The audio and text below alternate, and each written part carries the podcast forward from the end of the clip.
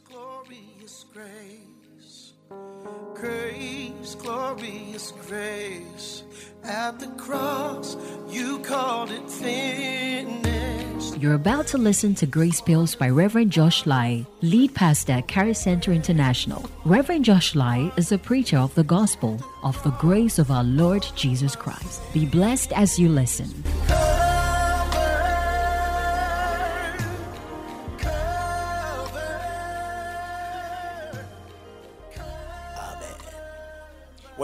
Have been talking about the excellent culture, the excellent culture, and we have come very far. As a matter of fact, the excellent culture itself is uh, a sub under the main Jesus culture. In other words, I'm speaking about the life that a believer should live when they actually come into Christ, the expected life of the believer, which is an excellent life. So we started with an acronym, and the acronym is simple Word. So you're defined by the word, you live by the word. It gives you the boundaries for which you have to do or what you don't have to do, who you are in Christ, what Christ came to do, the inheritances of the believer. You must know all of these, and it will help you exercise your spirit to live the life God wants you to live. And then you must live the life of evangelizing the gospel, evangelism. So, W E, evangelism. Every believer, that first day you're born again, you get into evangelizing and speaking well about Christ. What well about Christ are you going to speak? About how Christ died and resurrected and saved life, forgave all sins, and all debts were paid. He conquered sin, he conquered death, and he gave eternity to mankind. This is your mandate, and you have the message, so you take it right away to everybody that needs to know, and so they will come to the saving knowledge of Jesus Christ. All right? So he asks them to receive the life that Christ has given. And then S, you live the spirit life. You're no more led by yourself, you are led by the Spirit of God. As many as are led by the Spirit of God, they are the sons of God. So you are led by the Spirit of God. T, divine timing. You live by the timings of God. You don't do things because people said so. You don't do things because you feel so. You do things because you're instructed and led by the Spirit of God to do so. So you know that the Spirit leads you from within. The inner witness impresses upon you things that God wants you to do. And if you're a sheep, you know the shepherd's voice. When he speaks, you hear him. It's as simple as that. It's not dramatic. It's not anything that is so um, um, No, it's something that is very simple. He just talks to you. And sometimes you hear him in your own voice. And it's just an amazing because it brings peace to your soul, peace to your spirit. Okay. Now you live a life of thanksgiving. Jane. You live a life of thanksgiving, a life of giving. That is the life the believer lives because everything that we do is because we have already been giving. Okay, so Christ is giving us, and out of everything that Christ has given us, we give to Him. So we live a life of thanksgiving. All right, so our lives are an outpouring of thanksgiving unto the Lord in every area. So your money is not yours, your life is not yours. Everything you have is already His, and you're just thanking Him as an opportunity for giving. So you live the life of stewardship, and that is the life the believer lives. Okay, and then you talk about the E, which is the excellent culture. Okay, the excellent culture, and that's what we are on now and we've come very far. All right. We actually decided, uh, we actually started speaking uh, about the excellent culture um, that uh, the word ader is used in the Hebrew and the word um, uh, diaphora is used in the Greek. Uh, what it means is that great, honorable, majestic, and then in the New Testament, diaphora, what it actually talks about is, is that somebody who's standing out, varied. But then what the word speaks to is the fact that you must be of God. You must be of God. So, anytime you hear the word excellent, you must be very careful that you, you understand it's not a secular word. It is not a secular word. It's a word that comes out of scripture. The etymology of the word is that something that radiates God's beauty. So you can see something that looks very beautiful on the outside. Okay, looks very radiant on the outside, look glorious, orderly, structured on the outside. But it is if it is not from God, you don't call it excellent. You don't call it excellent. Excellent must be from inside out, it's not from outside in. Okay, and that should be, I mean, uh, uh, noted. So it's a life that you live because that's the perfect spirit that God made you with. It's called the Holy Spirit. The Holy Spirit is the excellent spirit. That's why the name of Jesus is the excellent name, and the ministry of Jesus is the excellent ministry. Okay, so by the Spirit of Jesus in you, perfected, everything wonderful, you live that life. How do you exercise yourself to live the life that you have been giving already in perfection, in the wonderful state, in the best state? How do you live that life? We said you have to go by the word. Number two, you have to pray and pray in the spirit. Number three, you have to fast. It's very important. You don't fast. You don't fast because you need something. you don't fast because you're asking for forgiveness. You don't fast because uh, you want power. No, or you want God to accept you. No. You fast for devotion. You fast so that you lead you into consecration, so that you can treat and call what has already God has already called holy, holy. Okay? You can treat and call what God has already called holy, holy. Okay? And that's why you fast. You fast so that you can gain full attention on Him. All right? They that wait upon the Lord shall renew their strength. Okay, so when a believer fasts, you fast to renew, renew, renew, regaze, refocus. Give your full attention to him so that he can direct you, he can tell you what to do, you can hear clearly, okay, from all the distractions of life. So you starve your body to exercise your spirit. Now, the next thing we're going to talk about that you do to exercise your spirit so you can live the excellent life is church. Church. What we call the fellowship of the brethren. Church.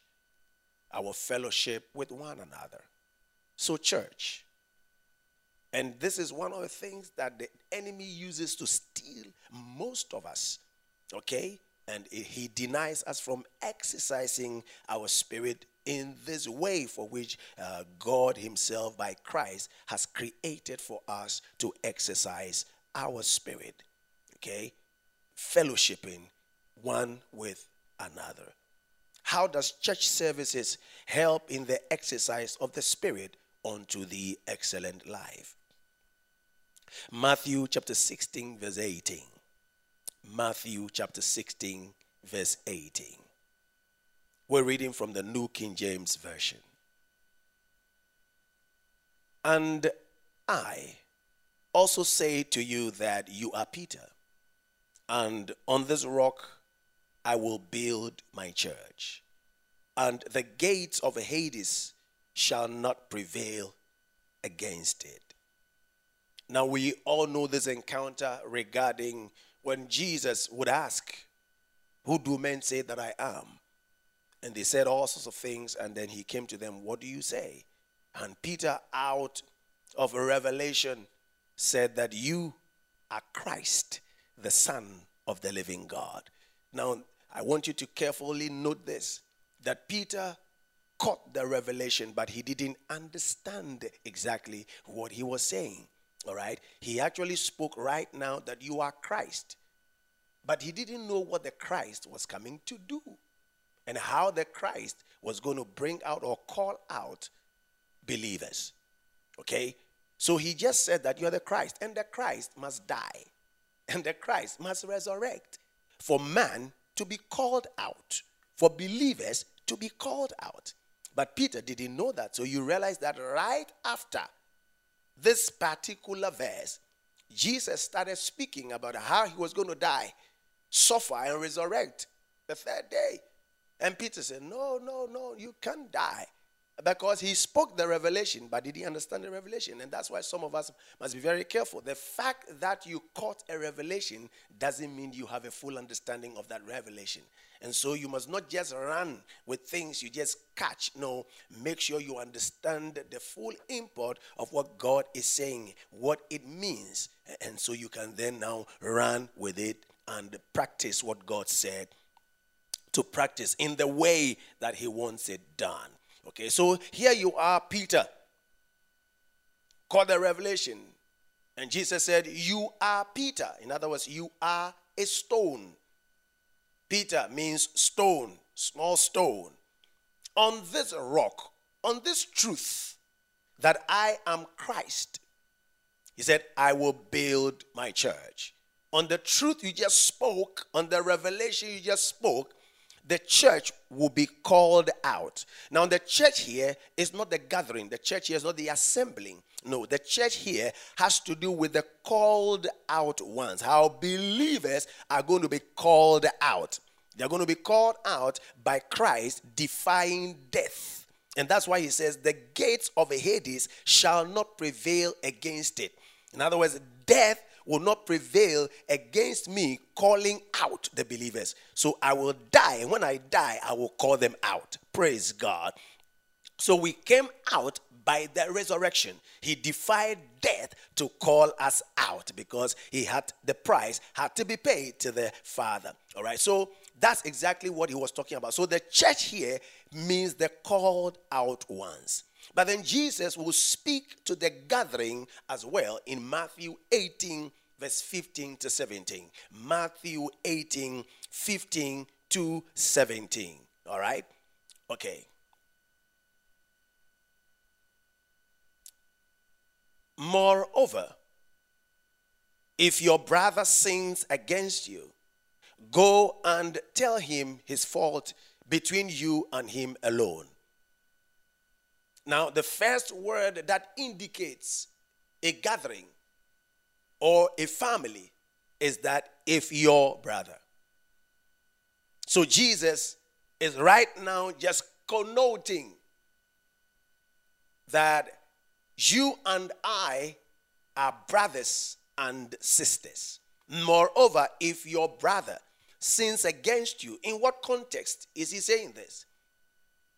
He says, if you if he hears you, you have gained your brother. but if he will not hear you, take with you one or two more, that by the mouth of two or three witnesses every word may be established. And if he refuses to hear them, tell it to the church, tell it to the gathering, tell it to the whole family tell it to the whole assembly or make sure that what he actually is talking about here is that let the elders of the church when he says the church he was talking about the gathering the elders of the church within the gathering or the assembling of the church. Okay so by if he refuses even to hear the church let him be to you like a heathen and a tax collector. So right from here we can realize that jesus sees the church and the gathering as very important. That the called out ones will be part of a gathering, will be part of a family, will be part of an assembly. And where cases like this will be heard so that the family will not be divided.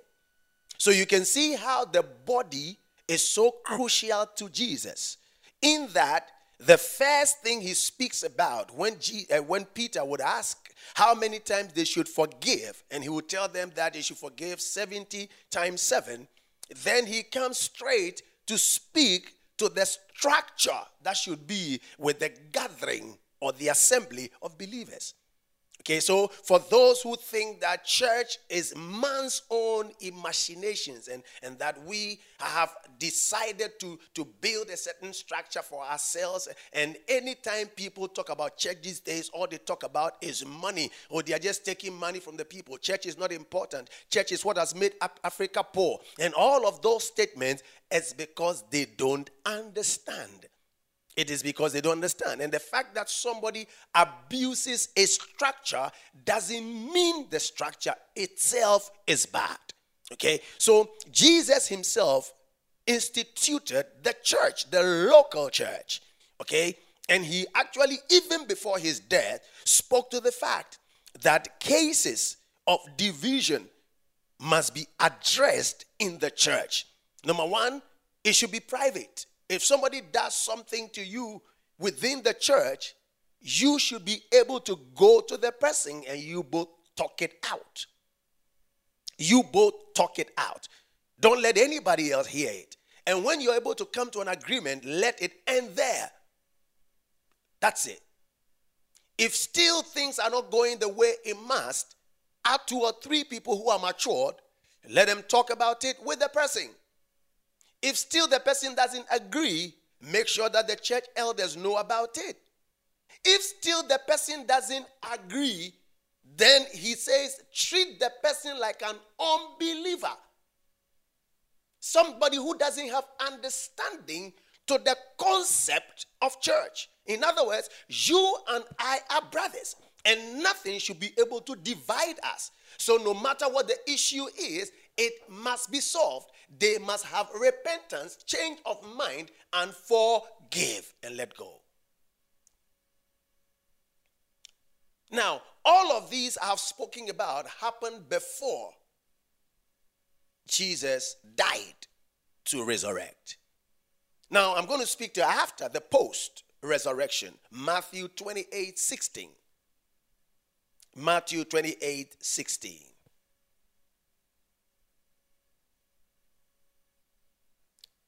Then the 11 disciples, why is he saying 11? Because Judas is no more. So he must tell you that this was after.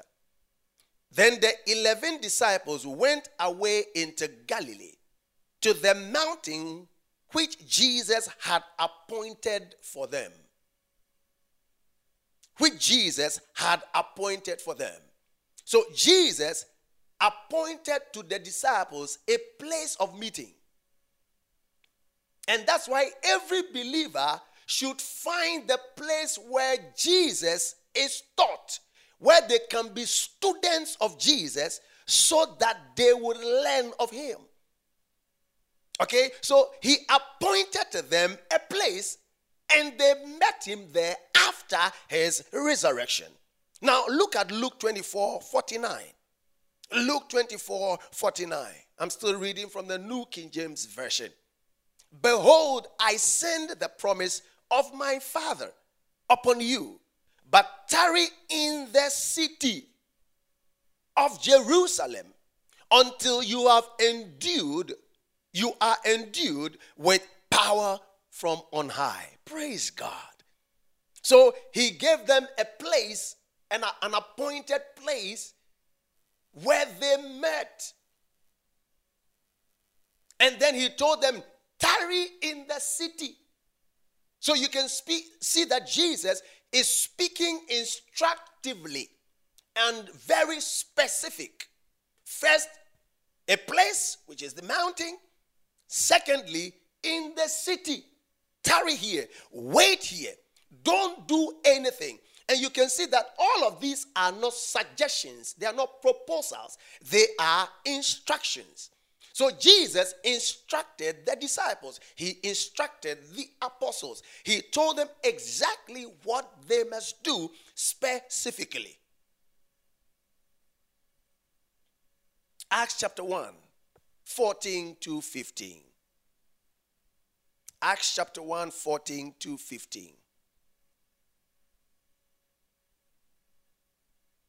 This is Luke again, because Luke is the writer of Acts.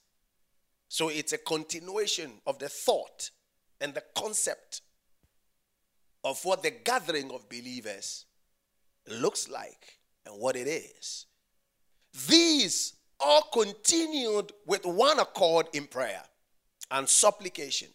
These all, these all continued with one accord in prayer and supplication with the woman and Mary, the mother of Jesus, and with his brothers. And in those days, Peter stood up in the midst of them. And altogether, the number of the names was about 120. I was amazed at this. Jesus gave them the instruction tarry here. He appointed to them a place. And all of them waited in prayer and in togetherness until the moment. So they waited until the moment in prayer. Ought Not one of them. And look at the characters that are spoken of here. Even Jesus, his mother, was there together with his brothers. I'm sure they would have caused a lot of problems to the church. After all, I am the mother. After all, I am his brother. But all of them obeyed the instruction to be in church, to be in the gathering of the believers. None of them said, Well, I want to meet at my home. I, I want to meet at Agbogbloshie. I, I want to meet at Kasoa. No. All of them heeded to the instruction they were giving. And they didn't do it just with obligation. The Bible said categorically they did it with one accord, one heart, one mind. They were striking the same chord. That's the word accord. They were striking the same chord. In other words, they were making melody. they were going together.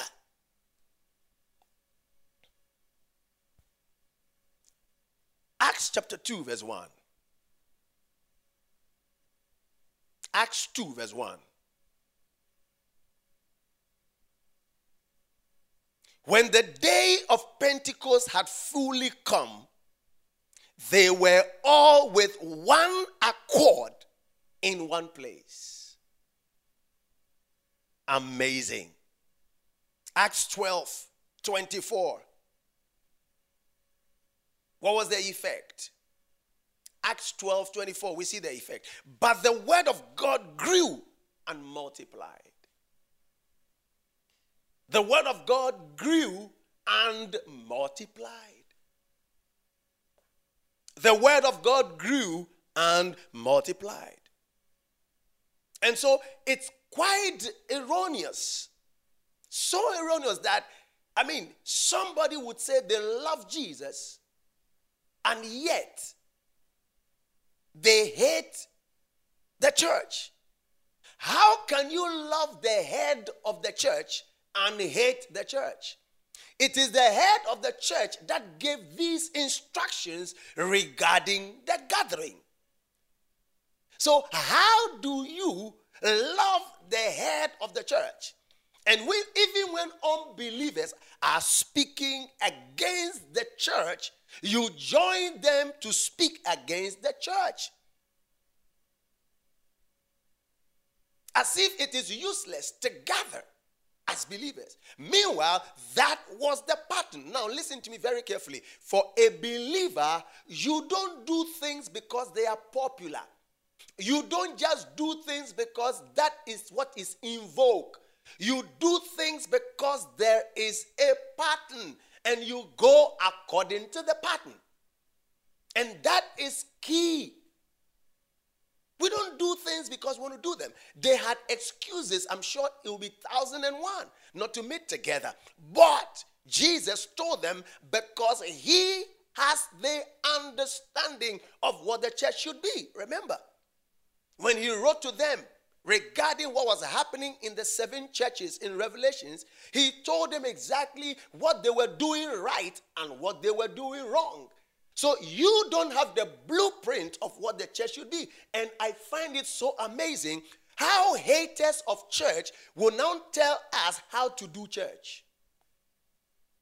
People who are not part of the family and they don't understand what a believer, who a believer is, what church should be, are now telling the church how church should be run.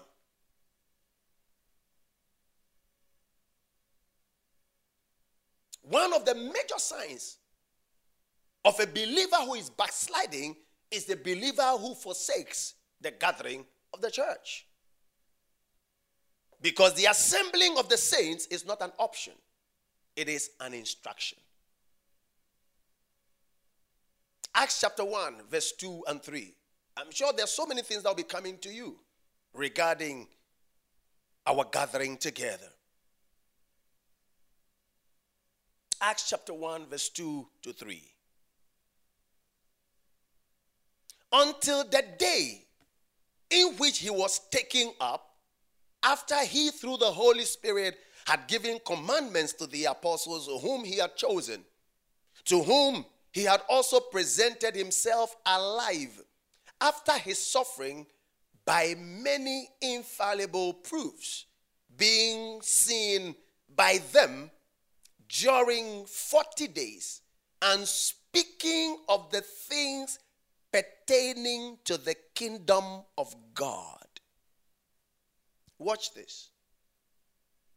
So, when Jesus resurrected, the scripture we just read spoke to the fact that Jesus would go to where the believers are and where he had told them to gather, and he will speak to them, he would teach them concerning the things of the kingdom.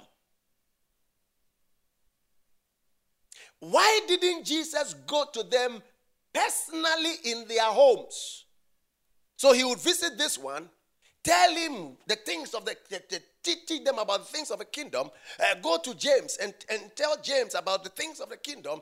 And then he will go to, to, to Peter and tell Peter about the things of the kingdom. Why didn't Jesus do that? Because Jesus knows that the moment he did that, they would personalize the message. And the reason why the message is being personalized today is because we are not speaking from the assembly the one truth. When the one truth is given, everybody goes out with the same interpretation. I mean, who told us that when God speaks, he's confused. So that he said one thing and it means one thing to somebody else, and then it means another thing to another person. No, when God speaks, he speaks with one intention, and that truth must be decoded by the one who is listening. And so, when you don't understand that the message is a message that is filled with one truth, and when that one truth is not known, it is false doctrine, it is false interpretation, it is false understanding, and therefore it becomes like the devil's doctrine. You would not understand why you need to go to church. You need to go to the gathering of the believers so that you are taught the word, so that you have an understanding to the truth, so that that each one of us will be saying the same thing as God said it to be.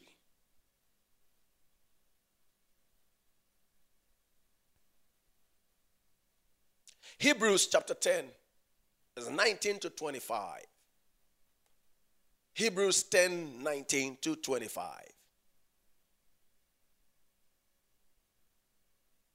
Hebrews 10, 19 to 25.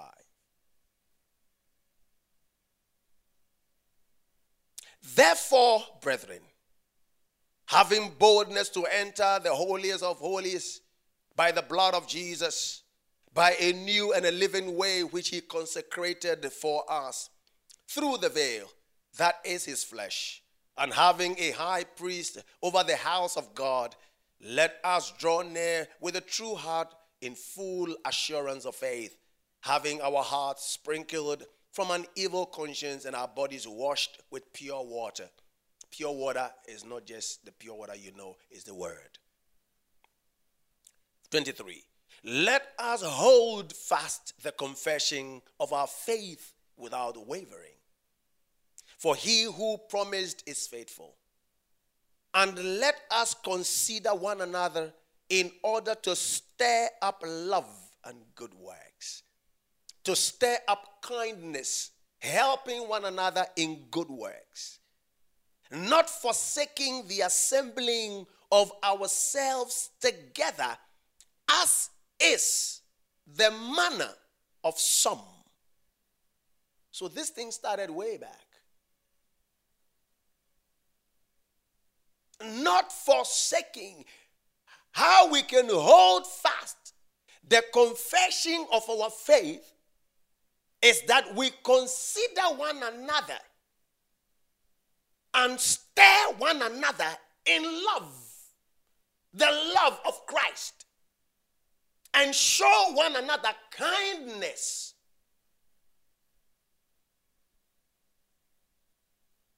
So when the body meets, when the brethren meets, should I say the sister?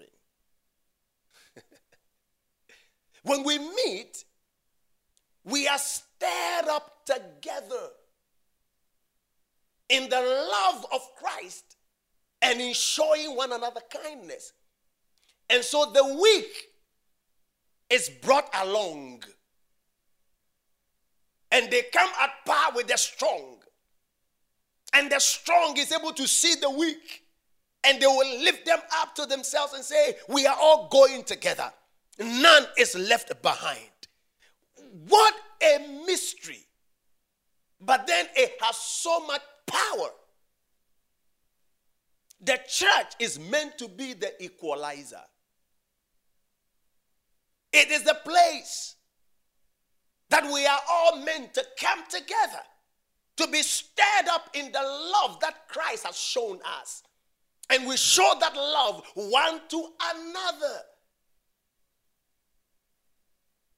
And he says, for some who don't understand this, they always miss out.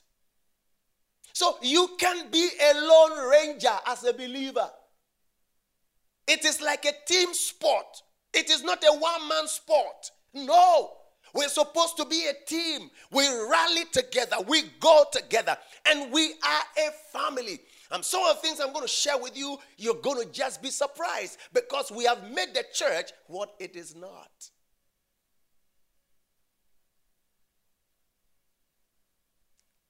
But exhorting one another And so much the more as you see the day approaching. Exhorting one another in the word, in the doctrines of Christ. I will speak to all of that. As you see the day approaching, reminding yourself of the consciousness of Him, deepening your conviction, deepening consecration. So your commitment to Him is unflinching. Nothing ceases to seize that passion, that pursuit, that priority. That Christ every day, every time, every moment becomes our goal, our objective. We don't lose focus easily because we keep stirring ourselves together, stirring ourselves together, stirring ourselves together. So the focus is always there. Praise God. Look at First John. First John. First John chapter 1 verse 2 to 10. We're really going to go through this and I want each one of us to pay attention. First John 1 2 to 10. But I'm going to be taking them in pieces. Christ was alive when the world began. Yet I myself have seen him with my own eyes and listened to him speak. This is John, the apostle, who is speaking. And so he's telling us that he was an eyewitness to Christ. I have touched him with my own hands. He is God's message of life. This one who is life from God has been shown to us, and we guarantee that we have seen him. I am speaking of Christ, who is eternal life. Praise God. He was with the Father and then was shown to us. Again, I say, we are telling you about what we ourselves have actually seen and heard. You can see the emphasis of the eyewitness account. In other words, there is a pattern. And so it's not everybody who can share this. And therefore, because we are eyewitnesses, and he told us specifically who we are, what to do, and how to do, we are speaking to you. So we are speaking to you because we have been mandated as eyewitnesses of this account. So we are telling you as it is. And hence, he was actually emphasizing that he was an eyewitness. Let's continue. Again, I say, we are telling you about what we ourselves have seen and heard, so that you may share the fellowship. You may share the fellowship. The word fellowship there is the word koinonia. Koinonia. And you see it a couple of times there. And the joy we have with the Father and with Jesus Christ, his son. He's not talking about two personalities who are different. All he's talking about is that we share fellowship with the Father because now we are in Christ.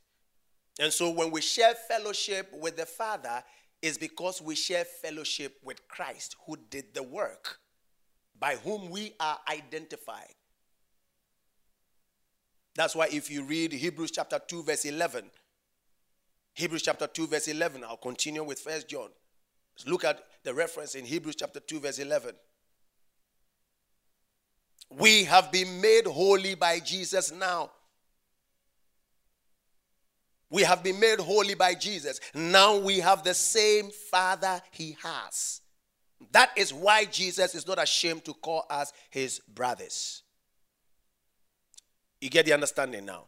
So that's exactly what John is saying that Jesus is become our brother. And because Jesus is our brother, the Father is our Father too. So we have the same Father with Jesus because now we and Jesus are brothers. Praise God. And so we share fellowship. The fellowship there means common. We have one common, one common stuff, one common stuff. Common it, it, it is now common to all of us. It, what belongs to everyone, what belongs to us. We share fellowship. Now, the Father, we share fellowship with the Father. The Father, just as the Father belongs to Jesus, now the Father also belongs to us. And we share fellowship together. Somebody will say, We are fellows in the same ship.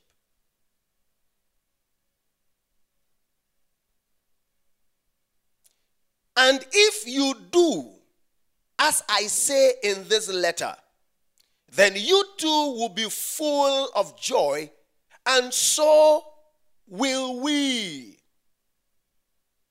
So he's saying, Your obedience to what I'm sharing is key so that the fellowship that we have will be real.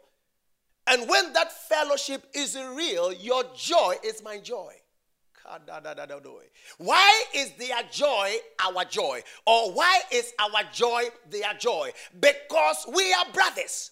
Because we share the common father. And because we share the father and we are brothers, you see that in a family, the joy of your brother, the joy of your sister is your joy. This is the message God has given us to pass on to you that God is light and in him is no darkness at all.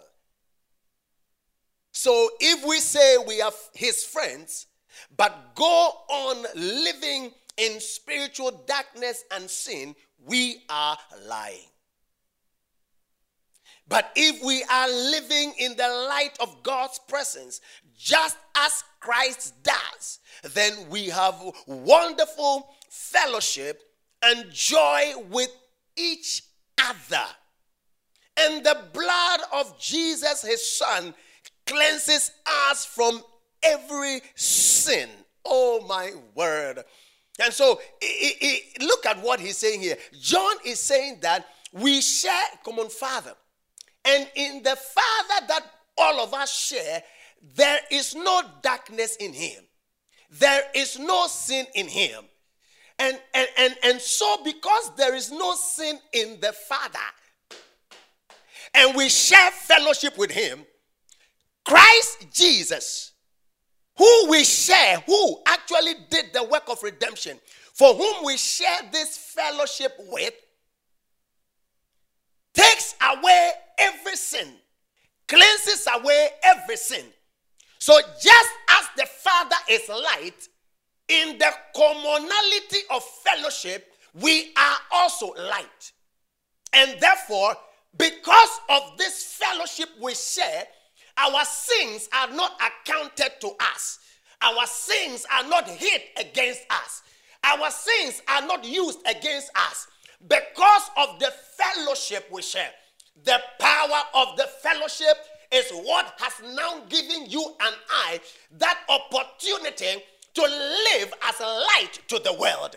Until that fellowship was done, we don't have a place, and our lives were heading towards somewhere else. But thank God that today we share fellowship with Christ, and our fellowship is with the Father. And there's one commonality the blood. When the blood cleanses our sins, we live in that fellowship and we share that fellowship gloriously because Christ has done the work for us.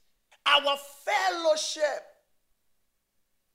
endorses the work of redemption.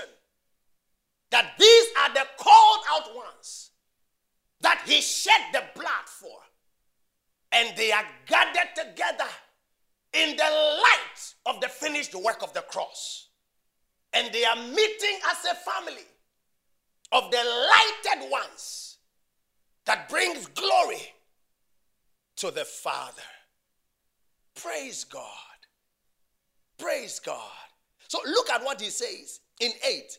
If we say we have no sin, we are only fooling ourselves and refusing to accept the truth. But if we confess our sins to him, he can be depended on to forgive us and to cleanse us from every wrong. Look at the next. And it is perfectly proper for God to do this. Why? For because Christ died to wash away our sins. Praise God for fellowship. It is accounted to us because of the fellowship. And if we claim we have not sinned, we are lying and calling God a liar. For he says, We have sinned. So it is the common Father we have in Christ Jesus that our sins are not imputed against us. And that is why when we read in Matthew 18, he actually told them that when the guy who is offended in the church decides not to forgive, he doesn't understand their fellowship. And that's why you must treat him like an unbeliever. Because this fellowship came together because somebody let go. Because somebody decided to forego everything and let go and bring us together to himself. Not because of what we have done good, is because of what he shed for us. Now we have become partakers of the heavenly call, the heavenly things, because he let go. And that's why the body cannot be divided. It's not possible. Fellowship together. So you see, we fellowship together, and our fellowship must be understood so well that the fellowship is not to sin, but the fellowship is for sin. The fellowship is not to sin. No, but the fellowship is for sin. So sin must not break the fellowship. And that is what Jesus introduced in Matthew 18 when he said, Forgive 70 times 7.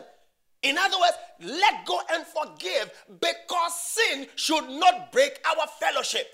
That is why Apostle Paul will look at them and tell them, How do you take your brother to court in, in Corinthians? And then he will begin to speak about the communion. Do you know why you take the communion? The body was broken into pieces, and you are the pieces gathered together. That's why when we take communion, the pastor must hold the bread, and everybody takes a piece of the bread. Why? Because it is the broken body that has brought all of us together in one, in one, in one body. We stand together. You are my brother. You are my sister. What you go through, I go through. What your pain is, it's my pain. When you are rejoicing, I rejoice with you because what is yours now belongs to me as well. And so it's very key to understand that when you talk about the church, you are talking about the family that share things in common.